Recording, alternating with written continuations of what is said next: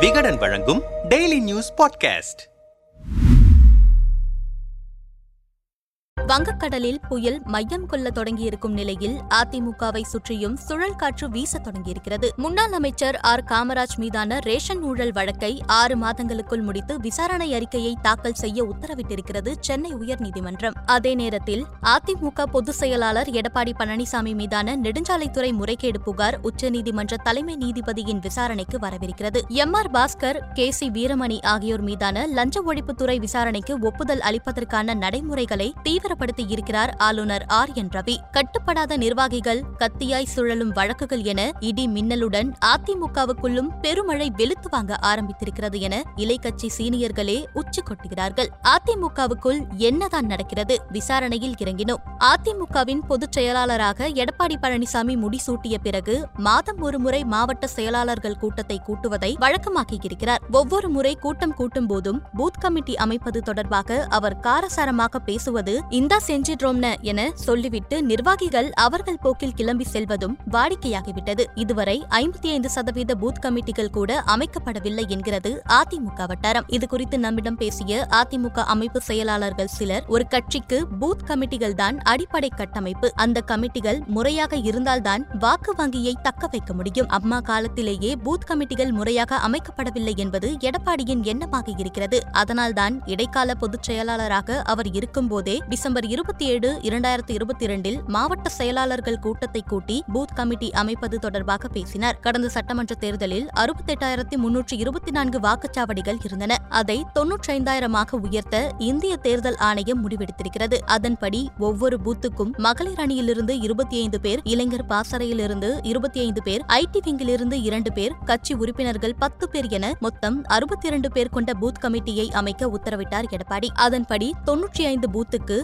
ஐம்பத்தெட்டு லட்சத்து தொன்னூறாயிரம் பூத் உறுப்பினர்கள் இடம்பெறுவார்கள். இவர்களுடைய வாக்குகளும் இவர்கள் ஒவ்வொருவரும் இரண்டு பேரை அதிமுகவுக்கு ஓட்டு போட வைத்தாலும் சுமார் ஒன்று புள்ளி ஐந்து கோடி வாக்குகள் உறுதியாக கிடைக்கும் என்பதுதான் எடப்பாடியின் திட்டம். அதற்கான பணியை செய்ய சொல்லி இதுவரை எட்டு முறைக்கு மேல் மாவட்ட செயலாளர்கள் கூட்டத்தை கூட்டி பேசிவிட்டார். ஆனால் உருப்படியாக எதையுமே செய்யவில்லை நிர்வாகிகள். கடந்த ஏப்ரல் மாதம் நடைபெற்ற மாவட்ட செயலாளர்கள் கூட்டத்தில் ஏங்க நான் சொல்றதை கேளுங்க. ஒருத்தரும் பேச்ச கேட்கறதில்லன்னா என்ன அர்த்தம்? நான் கிளை கழக செயலாளராக இருந்து பொது செயலாளராக வந்தவன். கீழே இருக்கும் பிரச்சனையெல்லாம் எனக்கும் தெரியும். பூத் கமிட்டி வலுவாக இருந்தா தான் நாம ஜெயிக்க முடியும். மாமா மச்சான்னு பூத் கமிட்டில போஸ்டிங் போடாம முறையா செய்யுங்க என சற்று கராராகவே பேசினார் எடப்பாடி. ஆனால் நிர்வாகிகள் கொஞ்சமும் அவருக்கு கட்டுப்படவில்லை. அவர் பேச்சுக்கு காது கொடுக்கவில்லை என்பது இதுவரையில் ஐம்பத்தி ஐந்து சதவீத பூத் கமிட்டிகள் கூட அமைக்கப்படாததிலிருந்தே தெரிகிறது. மாமா மச்சான்னு பூத் கமிட்டில போஸ்டிங் போடாம முறையா செய்யுங்க என சற்று கராராகவே பேசினார் எடப்பாடி. ஆனால் நிர்வாகிகள் கொஞ்சமும் அவருக்கு கட்டுப்படவில்லை. அவர் பேச்சுக்கு காது கொடுக்கவில்லை என்பது இதுவரையில் ஐம்பத்தி ஐந்து சதவீத பூத் கமிட்டிகள் கூட அமைக்கப்படாததிலிருந்தே தெரிகிறது. மாவட்ட செயலாளர்கள் சுணக்கமாக இருந்ததால் அமைப்பு ரீதியாக மாவட்டத்திற்கு ஒரு பொறுப்பாளரை நியமித்து பூத் கமிட்டி அமைக்கும் பணிகளை கண்காணிக்க தொடங்கினார் எடப்பாடி. அதிலும் எந்த பயனும் இல்லை. கட்சி மேலிடம் கொடுக்கும் நெருக்கடியால் சென்னையில் உள்ள சில மாவட்டங்களில் வட மாநிலத்தவரின்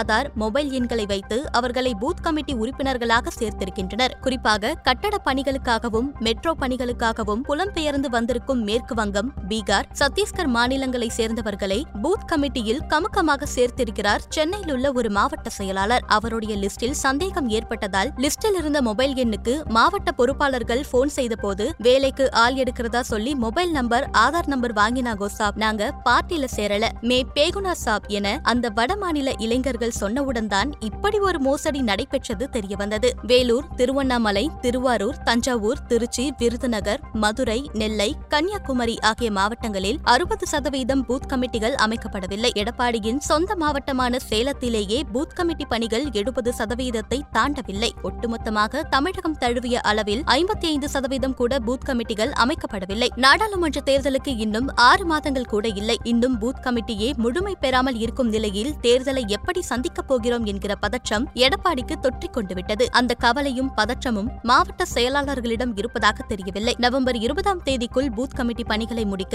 அவகாசம் கொடுத்த எடப்பாடி அதை டிசம்பர் மூன்றாம் தேதி வரை நீட்டித்திருக்கிறார். அதற்குள் பணிகள் முடிவது சிரமம்தான் என்றனர் விரிவாக. முன்னாள் அமைச்சர்கள் மாவட்ட செயலாளர்களிடம் குவிந்திருக்கும் அதிகாரத்தை பகிர்ந்தளிக்க இரண்டு சட்டமன்ற தொகுதிகளுக்கு ஒரு மாவட்ட செயலாளர் என்கிற புதிய திட்டத்தை கையில் எடுத்தார் எடப்பாடி. அதன்படி ராணிப்பேட்டை திருவண்ணாமலை தஞ்சாவூர் தேனி திருநெல்வேலி ஆகிய மாவட்டங்கள் அமைப்பு ரீதியாக பிரிக்கப்பட்டு புதிய நிர்வாகிகள் நியமிக்கப்பட்டனர். இதற்கு கட்சிக்குள் ஆதரவு இருந்தும் அடுத்த கட்டத்திற்கு இந்த மாற்றங்கள் எடப்பாடியால் நகர்த்த முடியவில்லை. அதிமுக மாவட்ட செயலாளர்கள் சிலர் கூறுகையில் Dindigul Sreenivasan Natham Viswanathan C V Shanmugam Velumani Thangamani Sellur Raju C Vijayabaskar M R Vijayabaskar Rajendra Balaji Veeramani என பத்துக்கும் மேற்பட்ட சீனியர்கள் தங்கள் மாவட்டத்தில் குறைந்தபட்சம் நான்கு தொகுதிகளை தங்கள் கட்டுப்பாட்டுக்குள் வைத்திருக்கிறார்கள். குமரகுரு தச்சை கணேசராஜா அக்ரி கிருஷ்ணமூர்த்தி ஆகியோரின் மாவட்டங்களை பிரிக்க முடிந்த எடப்பாடியால் அந்த சீனியர்களின் மாவட்டத்தை தொடக்கூட முடியவில்லை. அது மட்டுமின்றி அந்த சீனியர்கள் அதிருப்தி அதிருப்தியாகாமல் பார்த்துக் கொள்ள வேண்டிய கட்டாயத்திலும் இருக்கிறார். எடப்பாடி சட்டமன்ற தொகுதியில் வன்னியர் சமூகத்தினர்தான் கணிசமாக இருக்கின்றனர். அந்த தொகுதியில் ஜெயிக்க சி. வி. சண்முகத்தின் உதவி எடப்பாடி பழனிசாமிக்கு அவசியம். அதனால்தான் சண்முகத்தை எதிர்த்து எதுவும் செய்வதில்லை அவர். விழுப்புரம் மாவட்டத்தை பொறுத்தவரையில் கட்சியின் பொதுச் செயலாளர் சண்முகம்தான். இது கட்சியின் மற்றொரு சீனியரான கே. பி. முனுசாமிக்கு உறுத்தலை உருவாக்கியிருக்கிறது. கட்சி உங்களிடம் கட்டுக்கோப்பாக இருக்க வேண்டும் என்றால் சண்முகத்தின் மாவட்டத்தை பிரியுங்கள் என எடப்பாடியிடம் முனுசாமி தூபமிட அது தொடர்பான பேச்சு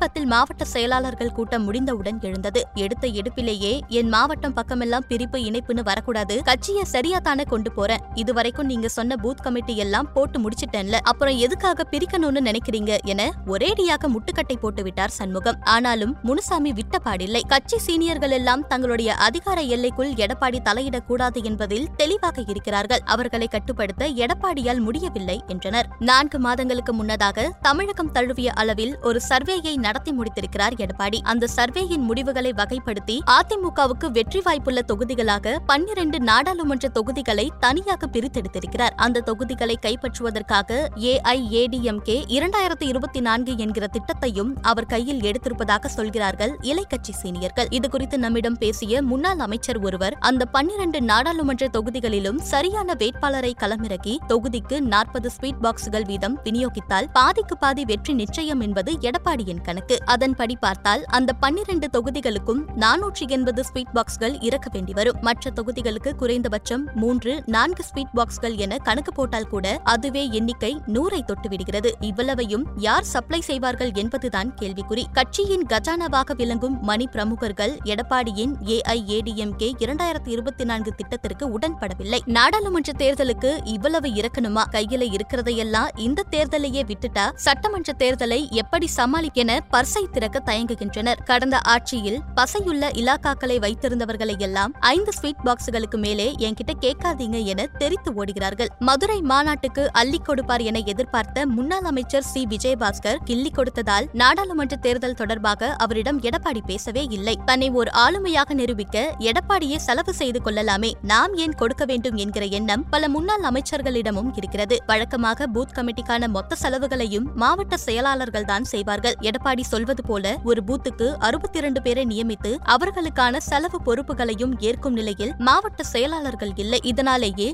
பூத் கமிட்டியில் கவனம் செலுத்தாமல் இருக்கிறார்கள் பலரும் என்றனர். ஒரு பக்கம் கட்சி நிர்வாகிகள் கட்டுப்படாமல் இருக்கும் நிலையில் வழக்குகள் கத்தியாக பாய தொடங்குவதால் திணறத் தொடங்கியிருக்கிறாராம் எடப்பாடி. நம்மிடம் பேசிய அதிமுகவின் இரண்டாம் கட்ட தலைவர்கள் சிலர் முன்னாள் உணவுத்துறை அமைச்சர் ஆர். காமராஜ் மீதான ரேஷன் ஊழல் வழக்கை ஆறு மாதங்களுக்குள் முடித்து அறிக்கையை தாக்கல் செய்ய உத்தரவிட்டிருக்கிறது சென்னை உயர்நீதிமன்றம்.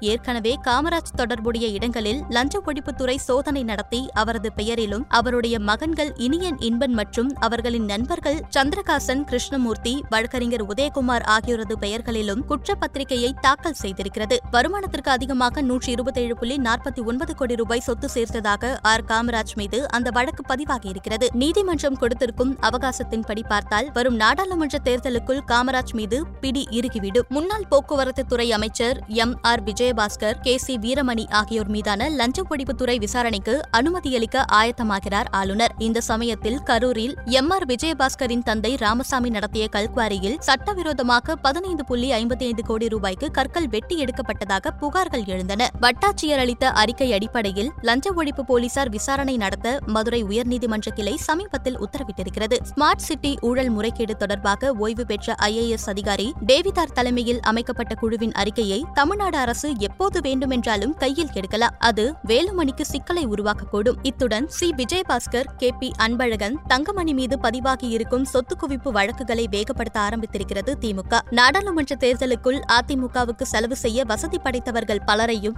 முடக்க நினைக்கிறது ஆளுங்கட்சி. இதில் பாஜகவும் சளைக்கவில்லை. முன்னாள் அமைச்சர் சி. விஜயபாஸ்கர் மீதான குட்கா வழக்கு சிபிஐ விசாரணைக்கு ஆளுநர் அனுமதி அளித்திருப்பதால் அவருக்கும் நெருக்கடிகள் அதிகரித்திருக்கின்றன. இந்த சூழலில்தான் எடப்பாடி மீதான நெடுஞ்சாலைத்துறை டெண்டர் முறைகேடு வழக்கு உச்சநீதிமன்ற தலைமை நீதிபதியின் பார்வைக்கு அனுப்பி வைக்கப்பட்டிருக்கிறது. அந்த வழக்கை விசாரிக்க விரைவிலேயே அமர்வை அமர்த்தவிருக்கிறார் தலைமை நீதிபதி. அதிமுகவின் முக்கியமான சீனியர்கள் பலரின் தலைக்கு மேலே கத்தியாய் வழக்குகள் தொங்க ஆரம்பித்திருக்கின்றன. தொடர்ந்து வரும் பிரச்சினைகளை சமாளிக்க முடியாமல் தத்தளிக்கிறார் எடப்பாடி என்றனர். ஐந்து மாநில சட்டமன்ற தேர்தல் முடிவுகளுக்கு பிறகு தமிழக அரசியல் பக்கம் அழுத்தமாக பார்வையை திருப்ப தீர்மானித்திருக்கிறது பாஜக டெல்லி தலைமை. அப்படி டெல்லியின் பார்வை மொத்தமாக அதிமுகவை நோக்கி திரும்பும்போது நிலவரம் இன்னும் கலவரமாகலாம்.